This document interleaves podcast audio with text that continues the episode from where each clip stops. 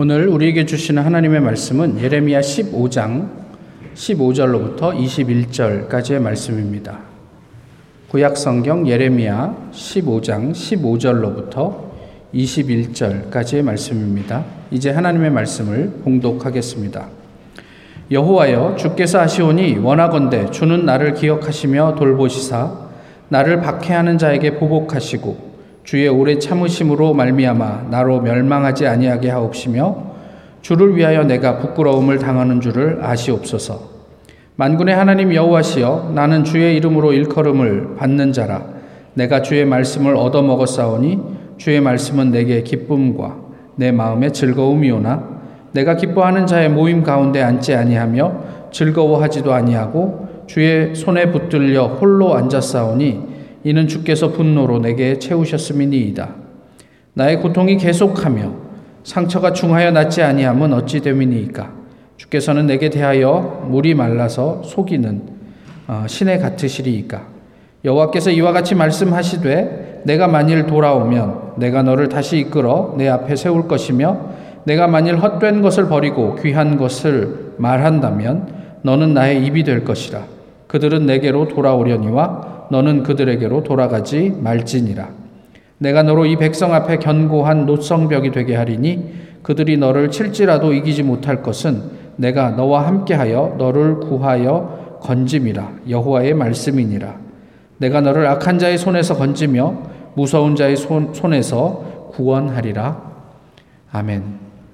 예, 이제 손문 목사님께서 나와서 어, 말씀 증거해 주실 텐데요. 우리 손 목사님은 아, 중국에서 10한 어, 1년 정도 사역하시다가 아, 중국 정부로부터 추방을 당하셔서 이제 이 타운에 중국인이 많다는 이야기를 듣고 또 중국인 사역을 계속 이어가기 위해서 어, 타운에 한 달 전쯤 오셨습니다. 아, 그, 그간의 어떤 어, 사역과 또 하나님의 인도하심을 오늘 말씀을 통해 들을 수 있기를 바라고요. 또 함께 기도하며 또 계속되는 하나님의 역사를 기대할 수 있게 되기를 소망합니다. 또한 뭐 본명은 따로 있으시지만 저희가 이 공적인 자리에서는 목사님께서 사역하실 때 쓰셨던 어, 가명으로 이렇게 목사님을 모시고 함께 했으면 좋겠다 싶습니다. 우리 손문 목사님께서 하나님 말씀 증거해 주실 때 많은 은혜 있으시, 있, 있기를 바랍니다.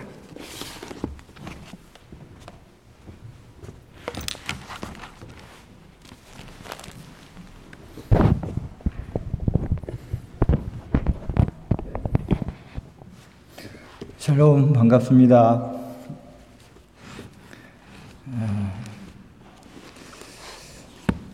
우리가 사는 모든 곳에는 각각의 분위기가 있습니다. 그리고 사람들은 분위기가 좋은 곳을 선호합니다. 그런데 그 분위기는 어떻게 만들어지는 것일까요? 어머나 샴페인 주님의 교회 이 성전의 분위기는 어, 참 아름답습니다. 그래서 방문하는 사람들이 핸드폰을 꺼내서, 꺼내 들고 사진을 찍습니다. 저도 첫 예배 때는 너무 어, 예배당이 분위기가 좋아서 어, 자연스럽게 이렇게 카메라를 꺼낼 수밖에 없더라고요. 아, 그런데 이 주님의 교회에 예배 분위기는 무엇 때문에 이렇게 좋은 것일까요? 어, 높고, 음, 높고 어, 스테인 글라스로 이렇게 쥐어져 있어서 빛이 반사되어져 따뜻한 분위기를 만들어주기 때문에 아 주님의 교회는 참 분위기가 좋다라고 이렇게 말할 수 있는 것일까요? 그렇다면 만약 이곳이 예배의 공간이 아닌 다른 공간으로 사용되어지도록 장식되어져 있었다면 이런 분위기가 연출이 될까요? 분위기를 만드는 것은 복합적입니다. 뭐 건물이나 아니면 사물 들음을 통해서 또 분위기가 만들어지고 그곳에 사는 문화가 어떠냐에 따라서 그곳의 분위기가 만들어집니다. 그러나 무엇보다도 그곳의 분위기를 만드는 것은 그곳에 모여 있는 사람들에 의해서 그 분위기가 결정되어지는 것입니다.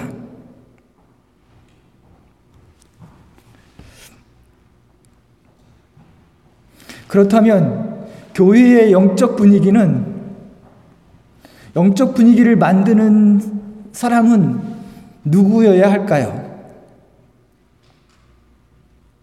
바로 여러분과 저입니다. 우리는 분위기에 동화되어지기 위해서 태어난 사람들이 아닙니다. 우리는 분위기를 만들기 위해 창조되어졌다는 사실입니다. 우리는 태어날 때부터 누구나 자신만의 특별한 분위기를 만들어 냅니다. 여러분들이 부모로부터 태어날 때부터 여러분들은 자신만의 영적 분위기를 만들었고 태어나는 순간부터 다른 사람들이 자신을 주목하도록 분위기를 만들었다는 사실입니다. 이처럼 자연스럽게 본능적으로 분위기를 만들기 때문에 우리는 그것을 영적이다라고 표현할 수 있는 것입니다.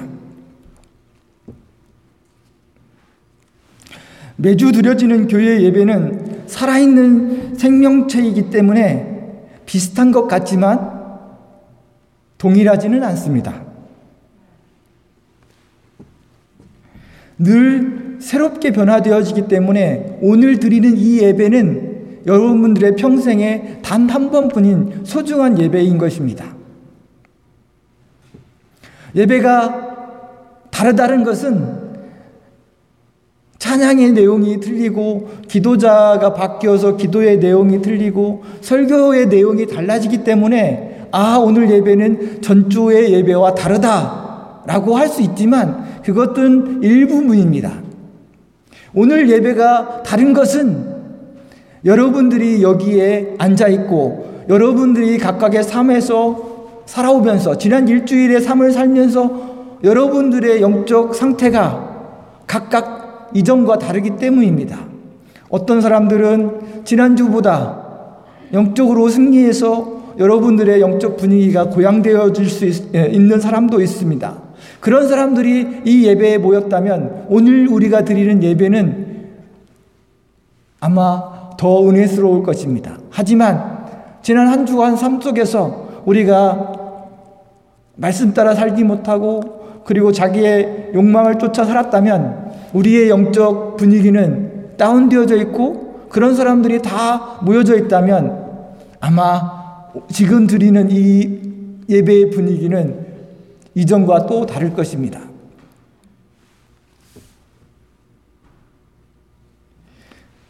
하나님은 우리를 부르셨습니다. 그리고 예배하도록 초청하셨습니다. 오늘 드려지는 이 예배에 하나님을 사모하고 하나님의 말, 어, 하나님을 만나기를 열망하고 그리고 하나님의 음성이 나를 교훈하기를 원하신다면 여러분들은 여러분들의 영적 분위기는 달라질 것입니다. 코로나 팬데믹 이전부터 그리고 코로나 팬데믹을 지나오면서 한국 교회와 그리고 전 세계 교회는 침체되어져 있었, 있습니다. 그러나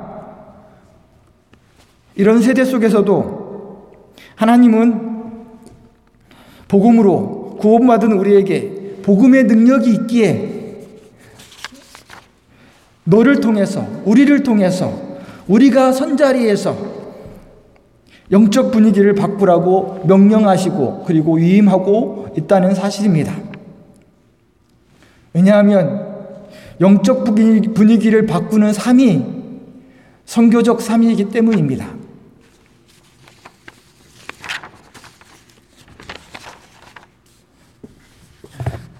이처럼 영적 분위기를 바꾸는 사명을 이루기 위해서는 무엇보다도 우선적으로 나의 영적 분위기가 바뀌어야 합니다. 오늘 예배를 통해서 하나님이 부르신 곳에서 각자의 영적 분위기를 확실하게 바꾸는 시간이 되기를 간절히 소망합니다.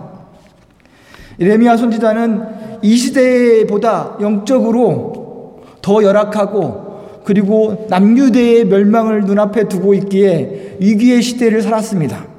그래서 오늘 예레미야 선지자가 주신 15장 1절부터 14절의 말씀은 유대를 향한 남유대를 향한 하나님의 진노가 절절하게 기록되어져 있습니다. 15장 1절에 이렇게 하나님은 말씀하고 있습니다. 내 마음은 이 백성을 향하여 향할 수 없나니 그들을 내 앞에서 쫓아내 보내리라. 하나님의 마음이 남유다 백성들을 향해서 이렇게 향하지 않, 않, 않는다. 라는 절망적인 말씀을 예레미야에게 하고 있다는 사실입니다. 그 이후에도 2절, 3절, 4절에 보면 아주 디테일하게 이렇게 남유대 백성들을 향해서 하나님이 어떻게 하실 것인지, 어떤 진노를 내릴 것인지에 대한 표현이 기록되어져 있습니다. 13절에 내 모든 죄로 말미암아 내 국경 안에 모든 재산과 보물로 값없이 살취를 당하게 될 것이며 내 원수와 함께 내가 알지 못하는 땅에 이르게 하리니 이는 나의 진노와 맹렬한 불이 너희를 사르려 함이라 라고 이렇게 말씀하고 있죠. 그런데 15절부터는 영적 분위기가 극명하게 바뀌어 어, 기록되어져 있음을 볼 수 있습니다. 이는 하나님의 대변자이며 복음의 인플루언서인 예레미야 선지자가 있기 때문입니다. 이 후반부의 말씀은 예레미야 선지자를 위한 축복의 말씀입니다. 예레미야 선지자처럼 하나님께로 돌아오는 자들에게도 동일하게 주시고자 하는 약속이며 축복입니다. 오늘 말씀의 핵심인 19절 말씀 앞에서 우리가 무엇 때문에 주님의 부르심을 받았는지를 생각해 보면 좋겠습니다. 우리는 무엇 때문에 하나님의 부르심을 받은 것일까요? 예레미야 선지자는 하나님 앞에 서기 위함이다 라고 고백하고 있습니다. 주님 앞에 선다는 것은 무엇을 의미하는 것일까요? 영어 성경은 주님을 섬기는 것이 섬기는 것이다. 하나님의 앞에 서는 것은 주님을 섬기는 것이다 라고 번역하고 있습니다. 주님을 섬기는 것 가운데 가장 핵심은 하나님의 뜻을 말하여 전달하는 것입니다. 그래서 섬김과 연이어서 그러면 너는 나의 입이 될 것이라 라고 말씀하고 있습니다. 헛된 것을 버리고 귀한 것을 말하면 너는 나의 입이 될 것이라. 이 입이라는 표현은 음, 스포크스맨이라고 해서 번역하면 대변인입니다. 내가 하나님의 대변인으로 세우기 위해서 너를 내 앞에 세웠다라는 것이 예레미야 선지자를 향해 하나님이 주신 말씀입니다. 귀한 것이 무엇일까요? 귀한 어, 말의 반, 아, 대말은 헛된 말이다 라는 사실을 우리는 알 수 있습니다. 귀한 것과 헛된 것을 구분하는 그 기준이 무엇인지 여러 가지 것들이 있지만 저는 얼마나 자신의 곁에 오래 남겨두느냐, 저장하느냐, 보관하느냐의 그 정도의 깊이와 시간의 길이에 의해서 귀중한 것과 헛된 것이 구분되어진다고 어, 생각되어, 생각합니다. 자신의 곁에 최후까지 무엇을 남길 것인가에 의해서 자기에게 정말 소중한 것이, 귀한 것이 분별되어지는 것이죠. 위기의 순간에 여러분들은 무엇을 자신의 곁에 두, 두시, 두시겠습니까? 남편입니까? 아니면 자녀입니까? 아니면 학위입니까? 아니면 건강입니까? 성도들의 삶에서 최후까지 남길 가장 소중한 것은 삼위일체 하나님이시고 그리고 하나님의 말씀인 것을 누구도 부인할 수 없을 것입니다. 사도 바울은 세상의 그 어떤 고상한 것과 고귀한 것보다 예수님이 보배롭고 존귀하다 이렇게 고백하고 있습니다. 귀한 말은 무엇일까요? 조금 전에 귀한 것과 헛된 것의 기준을 시간의 길이라고 어, 말씀드렸는데 사랑은 영원합니다. 고린도전서 13장에 보면 믿음, 소망, 사랑 이 세 가지는 항상 있을 것인데라는 표현을 쓰고 있는데 이 항상은 영혼과 함께 동일어로 사용되어지고 있는 것입니다. 지금도 우리 곁에 있고 내일도 있고 백년 후에도 있고 천년 후에도 있고 영원토록 있는 것이 항상이라는 사, 실입니다 그리고 고린도전서 12장 13장 1절에 사랑이 없, 없으면 울리는 꽹가리가 되고라는 표현을 쓰면서 사랑이 없으면 헛된 것이 되고 공허한 것이 될 수밖에 없다라는 사실을 통해서 사랑은 귀한 것이 될 수 있습니다. 진리는 어떤가요? 진리도 영원합니다. 주의 의로운 모든 굴레가 영원하리이다라고 시편 119편에 다윗은 고백하고 있습니다. 그래서 사도 바울은 에베소서 교회를 향해서 사랑으로 진리를 말하십시오. 진리를 말, 말하고 살면서 모든 면에서 자라나서 머리가 되시는 그리스도에게까지 다다라야 합니다. 라고 권면하고 있는 것입니다.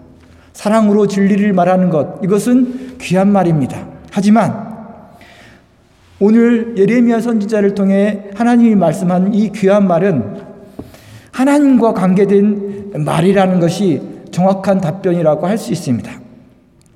디모데전서 6장 3절에 보면 바른 말, 곧 우리 주 예수 그리스도의 말씀과 건강에 관한 교훈을 따르지 아니하면 마음이 부파여지고 진리를 잃어버린다라고 이렇게 교훈하고 있는 것입니다. 그렇습니다. 예수님은 존귀합니다. 하나님의 말씀은 영원하고 거룩합니다. 그러하기에 귀한 것, 가치 있는 것을 말하면 오직 하나님과 관계된 것 뿐입니다. 그렇지 않은 것은 가치가 없는 헛된 말, 공허한 말이 되는 것이죠. 귀한 말은 실체가 있어서 공허하지 않으므로 결국 결과를 만들어냅니다. 바른 말, 귀한 말, 생명을 살리는 복음을 외치는, 외치며 사는 사람들을 향해서 하나님은 오늘 20절에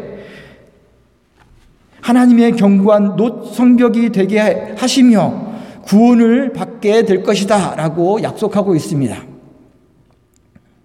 지금 저와 여러분들은 살아가면서 무엇을 말하며 살고 있습니까? 자신이 말하고 있는 언어에서 얼마만큼이나 귀한 것을 말하고 있습니까?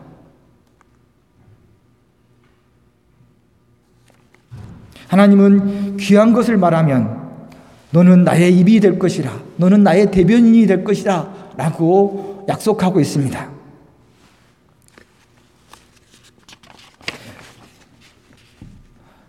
그럼 귀한 말은 누가 할까요? 누구나 다 귀한 말을 할 수 있을까요?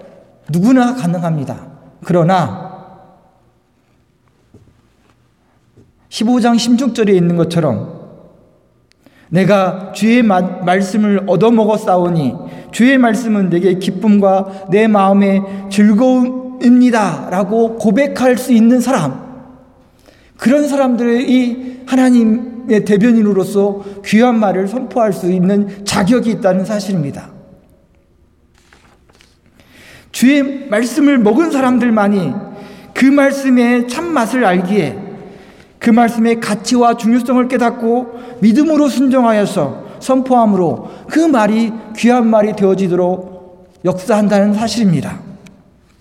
하나님의 말씀 보고 읽고 만지며 묵상하면서 그 말씀을 먹은 사람들만이 그 말씀의 기쁨을 알고 마음 깊숙이서 샘솟는 그런 즐거움이 있기에 하나님의 말씀을 즐거이 선포하게 되어지는 것이죠.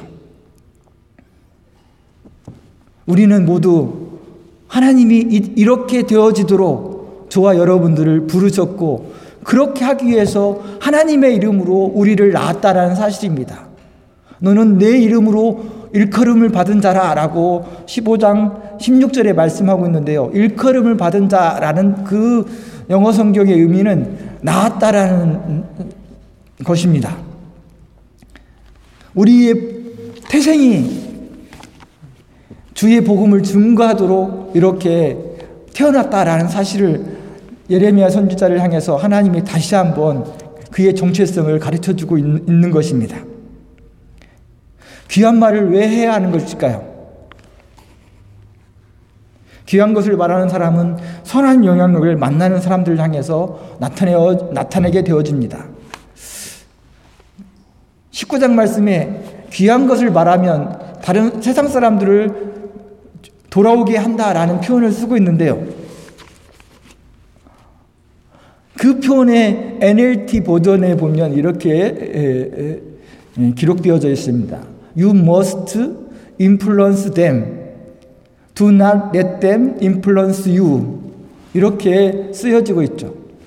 제가 NLT 버전 성경을 보면서 이 단어에 감동을 받아서 이 오늘의 설교를 이렇게 예, 작성하게 되어졌습니다. 우리는 많은 성경의 버전들을 예, 읽고 봅니다. 뭐 개혁 개정도 있고 개혁 한글도 있고 표준 사문역도 있고 그리고 영어 성경에는 킹 제임스 버전도 있고 NIV 버전도 있고 뭐 다양한 성경책들이 참 많습니다.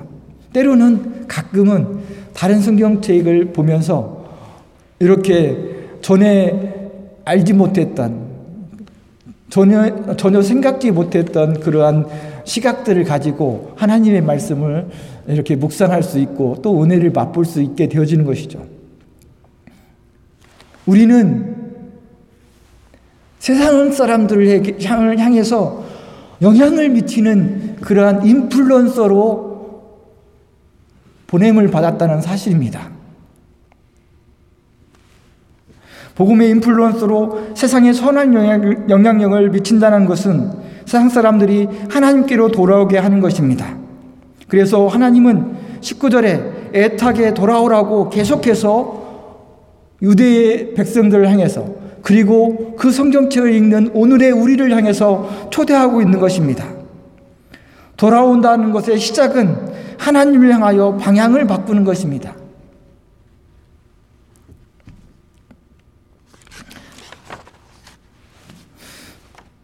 인플루언서라는 말은 우리가 잘 알고 있습니다. 젊은 사람들은 잘 알고 있는데 어, 어르신들도 아마 잘 알고 계시리라 믿습니다. 어, 그러나 우리는 세상 사람들이 추구하는 그런 인플루언서 어, 수익을 얻기 위한 인플루언서가 되어지는 것을 원치는 않습니다. 세상 사람들은 많은 팔로워자, 팔로워가 있어야 어, 수익이 생겨서 아주 자극적인 내용들을 이렇게 컨텐츠를 업로드 시킵니다. 그러나 우리는 하나님이 그런 삶을 살려고 우리를 인플루언서로 부르신 것이 아닙니다. 우리는 말씀 따라 하나님의 말씀을 신철하면서 자연스럽게 삶 가운데 살아가기만 해도 하나님은 우리를 너는 훌륭한 복음의 인플루언서이다 라고 인정해 주신다는 사실입니다. 나는 세상의 인플루언서에는 전혀 관심이 없지만 그러나 복음의 인플루언서로 살아가는 것에는 관심을 가지고 있습니다. 나를 통해 나의 평생에 나를 입을 통하여 복음을 들은 사람들이 10명, 100명, 1000명, 만명 이렇게 늘어가 만나면 그렇게 해서 주님 앞에 서는 날 주님으로부터 훌륭한 복음의 인플루언스로 살았구나. 잘하였다. 나의 아들아. 라고 칭찬을 받고 싶습니다. 우리들 모두가 하나님 앞에 이 칭찬을 받아야 됩니다. 제가 중국에서 어, 했던 주요 사역은 공장 사역입니다. 중국에서는 복음 전하는 것이 사실은 어, 허락되어져 있는, 있지 않은 상황인데 중국의 공장 안에 오너가 이렇게 허락하면 그 테두리 안에 책임은 그 사장이 지기 때문에 밖에 있는 공안들이 그, 어, 그 공장 안으로 들어와서 이렇게 컨트롤하거나 방해하지는 않습니다.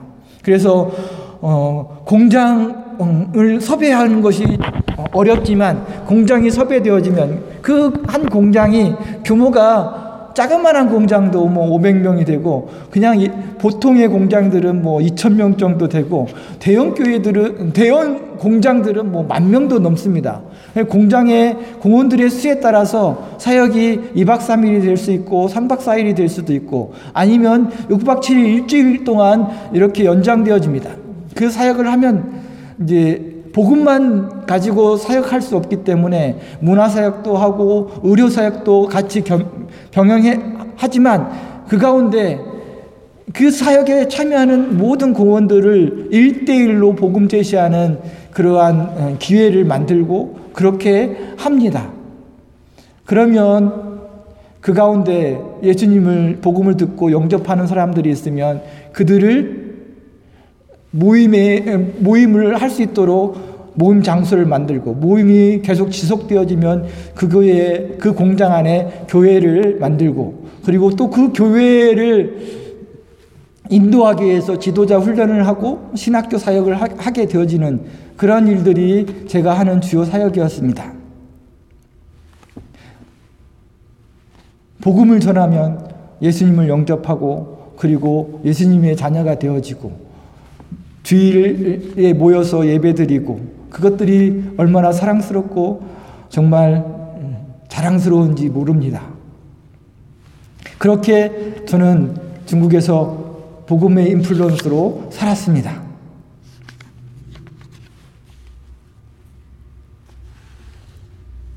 우리 주님은 이 땅에 공생애를 사시면서 첫 번째 복음의 인플루언서였고 그리고 지금까지도 가장 유명한 파워 인플루언서라는 사실입니다. 산상수훈을 말씀하실 때 오병이의 기적을 행하실 때 5천 명, 7천 명, 셀 수도 없는 많은 사람들이 예수님께로 모였습니다. 예수님은 가장 강력한 복음의 인플루언서일 뿐만 아니라 예수님이 계신 곳이 어디든지 이든지 영적 분위기를 바꾸는 선한 목자이셨다는 사실입니다. 예수님을 사랑한다면, 예수님을 본받기를 원한다면, 우리도 예수님처럼 복음의 인플루언서로 살아가야 하는 것입니다.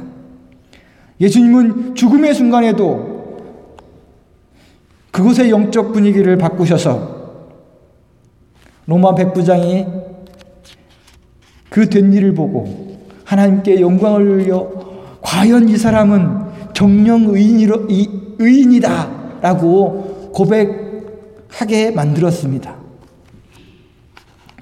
하나님의 예수님의 제자들도 사도 제자 사도 베드로도 예수님의 십자가의 부활의 능력을 성령을, 성령님을 통하여 확신하고 복음을 전함으로, 전함으로 3천 명이 하루에 세례 받는 인플루언서의 삶을 살았습니다.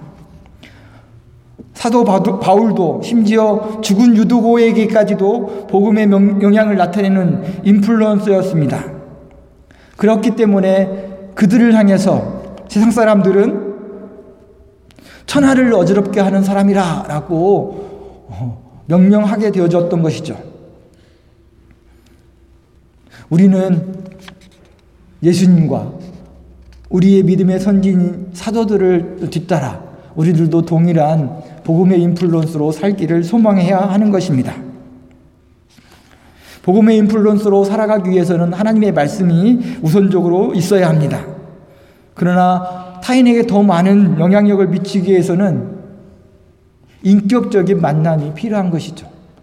그 인격적인 만남을 위해서 예수님이 성육신 하신 것입니다. 그러므로 성육신적 성결한 복음이 필요한 사람들을 찾아가서 복음을 전하고 그 사람이 복음을 듣고 하나님의 자녀로서 뿌리 내리도록 하는 것이 바로 성, 성육신적 성교라는 사실입니다. 예수님은 이 사역을 위해서 마가복음 1장 38절과 39절에 보니까 우리가 다른 가까운 마을들로 가자. 거기서도 전도하리니 내가 이를 위하여 왔노라. 이에 온 갈릴리에 다니시며 그들의 여러 회당에서 전도하시고 또 귀신도 내어 쫓으셨다라고 자신이 이 땅에 온 목적이 무엇인지를 말씀하고 있는 것입니다. 두루 복음이 필요한 사람들을 찾아다니면서 만나셨고 그들에게 복음을 전했습니다. 뿐만 아니라 사람들이 가기를 꺼려했던 사마리아 지역에도 가셔서 기꺼이 가셔서 그곳에서도 복음을 전하셨습니다. 예수님은 갈릴리에서 시작하여서 사마리아 지역을 거쳐 예루살렘에 이르기까지 복음이 필요한 모든 사람들을 두루 찾아다니시며 복음을 전하였다는 사실입니다. 이 사실이 우리를 복음의 인플루언서로 살게 하는 그러한 촉매자가 되어지는 것입니다.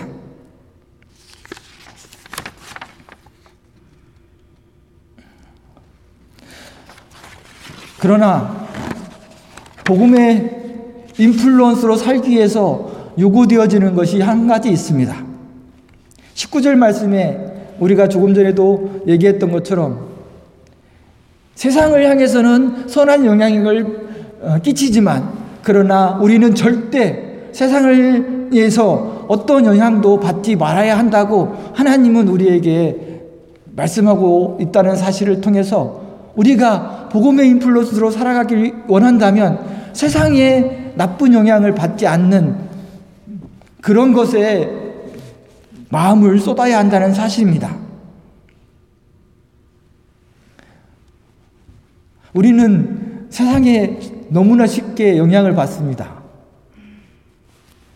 이 말씀에 비춰보면 우리는 항상 하나님이 우리에게 원하신 것을 지키지 못하고 있다는 사실을 고백할 수밖에 없습니다.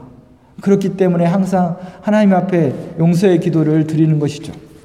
그러나 용서만 회개의 기도만 드리고 있어야 되는 것은 아닙니다. 세상의 영향을 받지 않고 오히려 세상을 향해서 선한 영향력을 끼치도록 노력하는 삶, 이것이 우리에게 필요한 것이죠. 그렇습니다.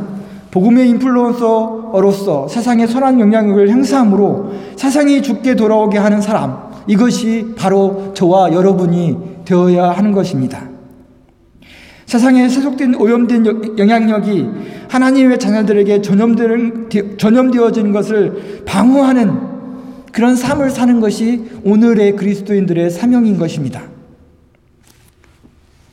최근에 개복한 이수진 장군이 예고와 싸워 조선을 지키는 음, 이야기 한산 용의 출연이라는 영화를 어, 보고 왔습니다. 이미 보신 분도 계시지만 한산 용의 출연의 하이라이트는 학익진입니다. 학이 날개를 펴서 펴는 것처럼 이렇게 방어진이면서도 공격진인 그런 전법을 음, 이렇게 이수진 장군이 펼침으로 어, 왜구를 물리치고 있습니다. 저는 이 장면을 보면서 마치 바다에 세워진 거대한 성벽과 같다라는 그런 생각을 갖게 되어졌습니다. 오늘 15장 20절에 내가 너로 이 백성 앞에 견고한 노성벽이 되게 하리니 라는 이 말씀을 주셨는데 이 말씀이 너는 거룩한 성벽을 세워라 라는 명령으로 느껴졌습니다. 거룩한 성벽이 세워져 있다면 세상으로부터 전염되는 죄와 부패로부터 성도들을 하나님의 교회를 거룩하게 지켜낼 수 있을 것 어, 어, 같았기 때문입니다. 이스라엘 백성들에게 예루살렘 성전도 중요했지만 그러나 그 성, 성전 을 둘러싸고 있는 성벽도 아주 중요하게 예, 여겨졌다는 사실을 우리는 알 수 있습니다. 그런데 이 학익지는 쉽게 만들어지지 않습니다. 울tur목 사이로 빠르게 흐르는 물살 때문에 여러 대의 배가 이렇게 섰다가 나란히 섰다가 배의 몸통을 회전해서 이렇게 벽을 쌓는 것은 쉽지 않습니다. 그리고 또 외부의 배는 자꾸 빠르게 지나가기 때문에 이 훈련이 제대로 되지 않으면 민첩하게 이루어지지 않으면 이렇게 있다가 이렇게 트는 사이 그 사이로 외부의 배가 지나가서 오히려 아군이 큰 피해를 당하기 때문에 많은 훈련을 하는 장면이 이렇게 영화에 나오고 있습니다. 그리고 이 하객진은 이수진 장군 혼자서 만들 수 있는 것이 아닙니다. 함께하는 자장과 우장 그리고 모든 배가 아, 합을 맞추어서 하객진을 만들어야만 적과 싸워서 이길 수 있는 것이죠. 거룩한 복음의 성벽을 쌓기 위해서는 예레미야와 같이 사도 바울과 같이 파워 복음의 인플루언서만이 필요한 것이 아닙니다. 저와 여러분 한 사람 한 사람이 그 하객진의 하객진을 이룰 수 있는 하나의 자그마한 배로 부르심을 초대를 받았다는 사실입니다. 하객진을 전법을 구사하기 위해서 예수진 장군이 커다란 종이에 제일 가운데에 자신의 배와 자신의 이름을 적어 놓습니다. 그리고 함께하는 군사들의 그 능력들에 따라서 오른쪽과 왼쪽 그리고 그 사이사이에 이렇게 그들의 이름을 낱낱이 기록하고 있습니다. 이수진 장군과 뜻을 같이 안고 사사건건 시비를 거는 그러한 원수조차도 그의 하객진 그 진법 안에 기록해 기록하고 있음을 볼 수 있습니다. 마찬가지로 오늘 하나님께서도 영적으로 침태되어 있는 오늘의 이 시대에 우리를 거룩한 성벽으로 삼기 위해서 저와 여러분들을 초대하고 계신다는 사실입니다. 그 하객진 맨 가운데 하나님의 이름이 적혀져 있고 그리고 그 오른쪽 끝과 왼쪽 끝에 누구의 이름이 기록되어질지는 알 수 없습니다. 그러나 제가 소망하는 것은 제 이름이 거기에 기록되어지기를 원하고 여러분의 이름도 그곳 한 곳에 기록되어져서 함께 거룩한 성벽을 쌓아가기를 원하십니다. 원합니다. 그것이 너희를 견고한 노성벽이 되게 하겠다라는 하나님의 부르심입니다. 여러분들을 그 일에 함께 동참해 주시기를 간절히 소망합니다. 마지막으로 복음의 인플루언서가 되기 위해서는 복음을 부끄러워하지 않아야 합니다. 그래야만 자연스럽게 복음이 나의 입을 통해서 세상으로 선포되어지기 때문입니다. 제가 이 설교문을 오늘 여러분들과 처음 서는 만나는 이 자리에서 이렇게 증거하고자 하는 이유는 하나님과 하나님의 교회와 믿음의 성도들과 약속하기 위함입니다. 계속해서 이 땅 가운데서도 복음의 인플루언서로 살겠습니다.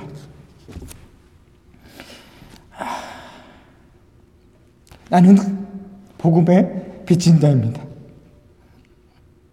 나는 복음으로 구원을 받았습니다. 그러므로 나에게는 복음이 있습니다.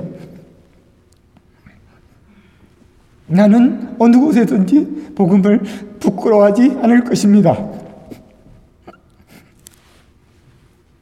나는 하나님의 대변인으로 복음을 전하며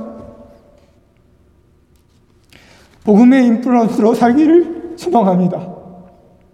여러분도 동일한 고백으로 하나님께 헌신하는 그리스도인들이 되기를 간절히 축원합니다.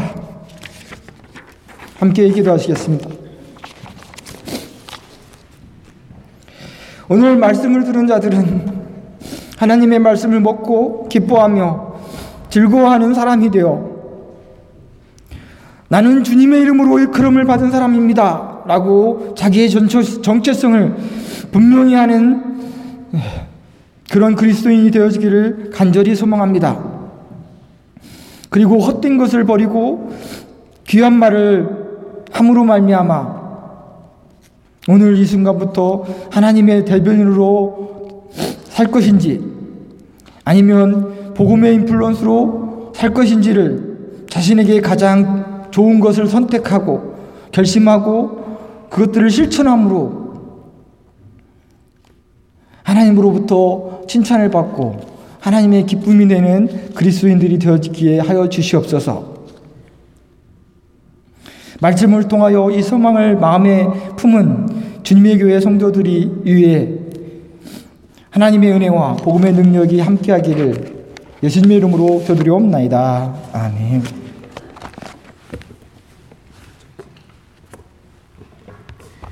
예, 우리 찬송가 449장 함께 부르시겠습니다.